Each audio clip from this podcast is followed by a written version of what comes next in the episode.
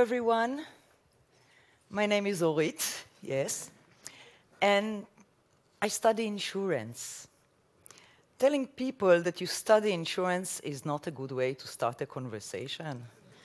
In fact, if ever you need to end the conversation, try it. Tell people you study insurance.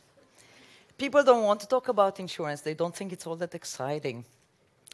But I disagree. I find insurance fascinating. In fact, I find it magical. And today I'd like to show you why. Okay.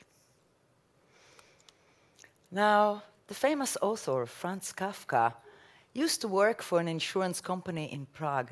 And this is what Kafka had to say about insurance. He said, Insurance is like a religion.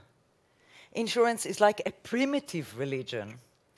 It's the religion of people who believe that by having insurance, they can ward off evil. So, according to Kafka, what leads us to buy insurance is not rational thinking, but magical thinking. It's the belief that if I have insurance, somehow, magically, those negative events that I fear in the future, they are not going to happen. Of course, this is totally irrational. It's like believing that if you have an umbrella, it's not going to rain. If your car gets stolen, yes, the insurance company will cushion the blow. With the compensation money, you could probably afford a new car. But the fact that you have insurance does not make your car less likely to be stolen. The risk is the same, whether you are insured or not. So, are people this naive do they really believe that if they have insurance, they are less at risk? Yes. Perhaps not consciously, but they do. Let me show you.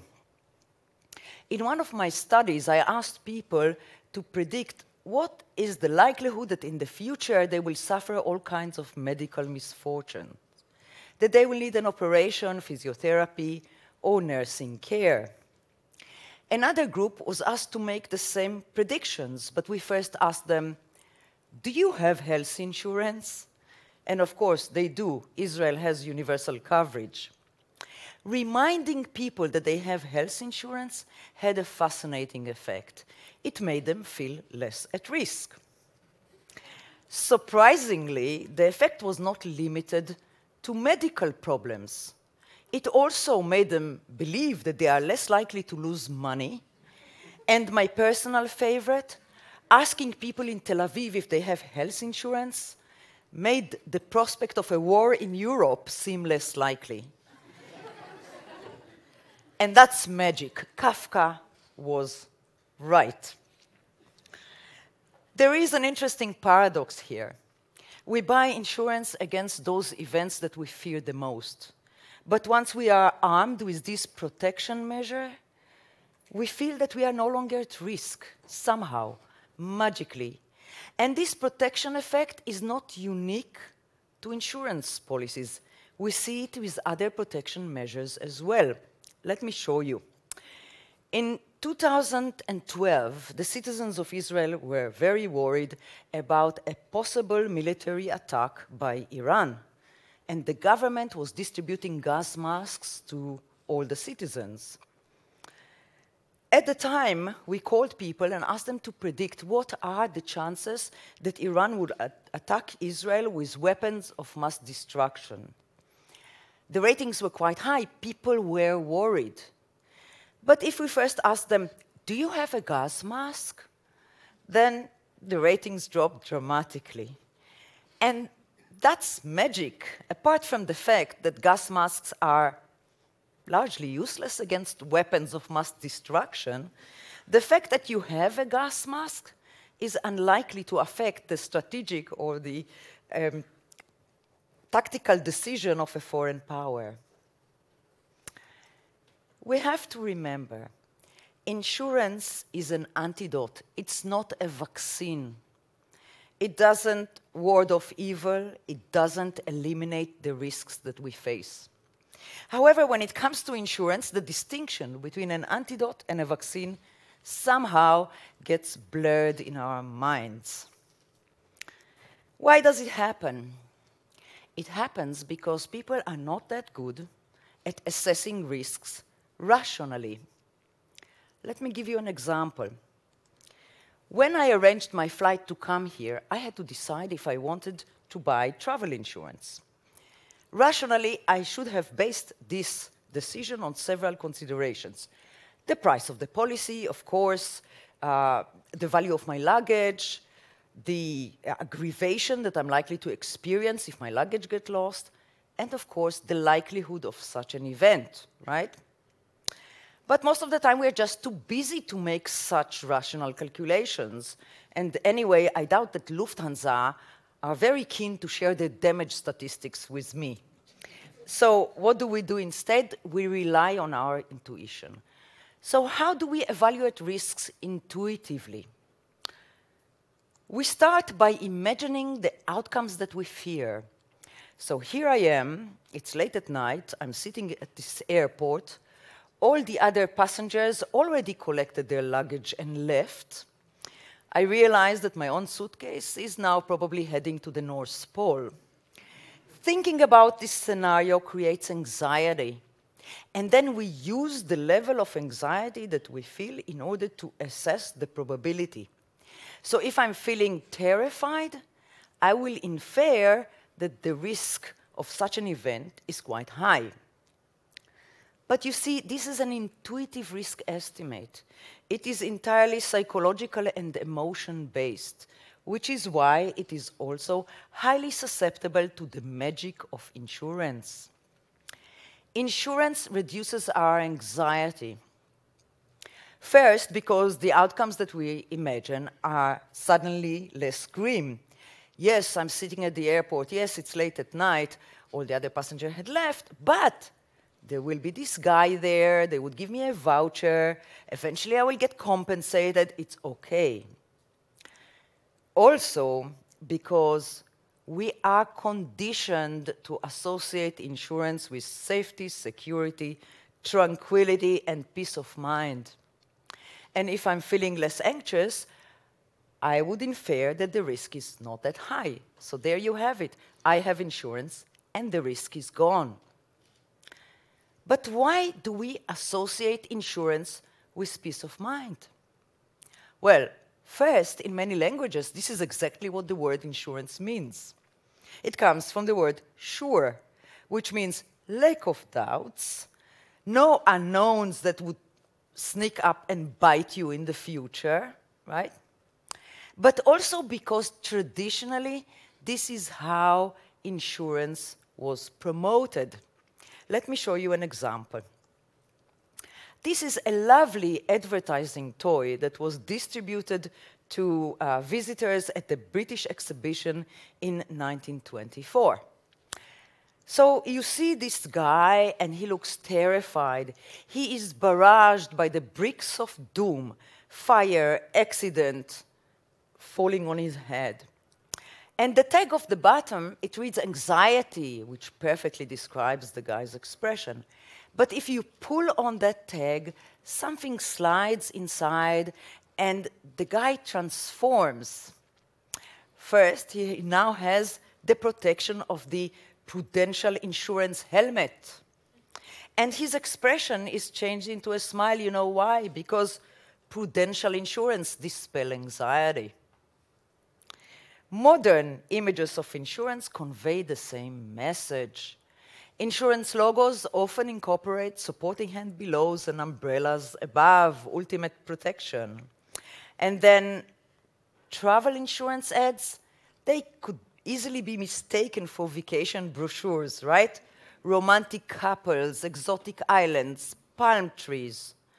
And if for some reason you need images of smiling, happy people wearing white, do an image Google search uh, with the words pension plans or health insurance. Insurance ads rarely show you sick people, smashed cars, torn suitcase. The message is loud and clear. You have insurance. All is well in the world. However, to get us to buy insurance, the promoters must also work our fears.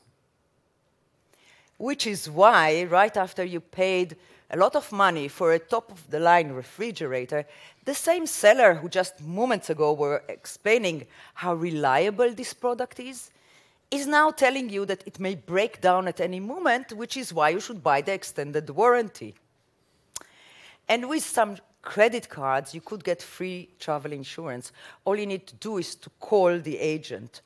But when you make this call, you are told, yeah, but the free deal is only for the basic plan. Basic plan doesn't sound good already, right? And then you get to hear a list of things that you are not covered against, like fires and heart transplant and floods, etc. But if you pay one more dollar a day, right? And your active imagination does the rest. With each item on the list, your anxiety is mounting. And you don't ask yourself, hey, I'm going to Paris. Why would I care about a tsunami? you pay the dollar, and all is well in the world again. In fact, just realizing that we are not covered against something is enough to distort our perception of risk. I once asked people to imagine in one of my studies that they are going to go on a trip and they plan to buy travel insurance at the airport. But by the time they reach the counter, boarding had already started and they have to board that airplane, painfully aware that they are not covered. And then I asked them to assess all kinds of travel related risks. And these were dramatically inflated compared to the ratings of people who did have insurance. For example, lost luggage, the risk of lost luggage, almost 50%. What are the chances that you will need hospitalization? Almost 45%. Well, 45%. And how about you will need to be rescued? 31%. I remember the first time I saw this data, I was speechless. I was thinking, guys, if this is what you believe, why would you ever leave home? You know? Yeah. Boarding an airplane with no insurance is tempting fate. It's like realizing that your insurance policy had just expired and not renewing it. Grave danger indeed. Your appliances, they know, you know. So we buy insurance and restore our peace of mind. And now you're probably asking yourself, but peace of mind is good. What's wrong with peace of mind, right? What's the problem? The problem is that we are highly likely to be overinsured. What does it mean? Well, first, we may be protecting ourselves against really unlikely events, like a tsunami in Paris. Or we may be paying a lot to prevent a trivial loss, does it really make sense to extend the warranty on an old washing machine? And if you will uh, examine your own policies back at home, many of you will find that you have redundant coverage. You are paying several policies on the same event. Many of you do that, me included, and I should know better. So, this kind of behavior can get people in debt. And even if they don't, this is money that we could spend in far more pleasurable ways, right? At least I can. But selling peace of mind is a problem for the insurance companies as well. Why? The insurance companies are well aware of the problem called moral hazard. You see, when people are insured, they become negligent they start leaving their valuables out in the open, they don't check their fire alarms, they drive faster. In short, they act in ways which put them at greater risk. Now, the insurance companies, they believe that we behave like that because we know that if something happens, someone else will pay, which is why many policies include deductibles. That's the money that come out of your pocket, right? So the deductibles are there to make sure that some of the risk will stay with the client. But based on the research that I just shared with you, it is entirely possible that the reason that we are careless is not just that we think that someone else will pay, but it's also the magical belief that if I have insurance, it's not going to rain. The damage is not going to happen. And magical thinking is not susceptible to deductibles. What are the lessons to be learned? For us, for you, next time you consider buying insurance, remember Kafka. Ask yourself, am I buying insurance for the right reasons? If, am I making sound economic decisions or merely trying to please my psyche? As for the insurance companies, I hope they will consider changing their message. Don't sell magical happiness.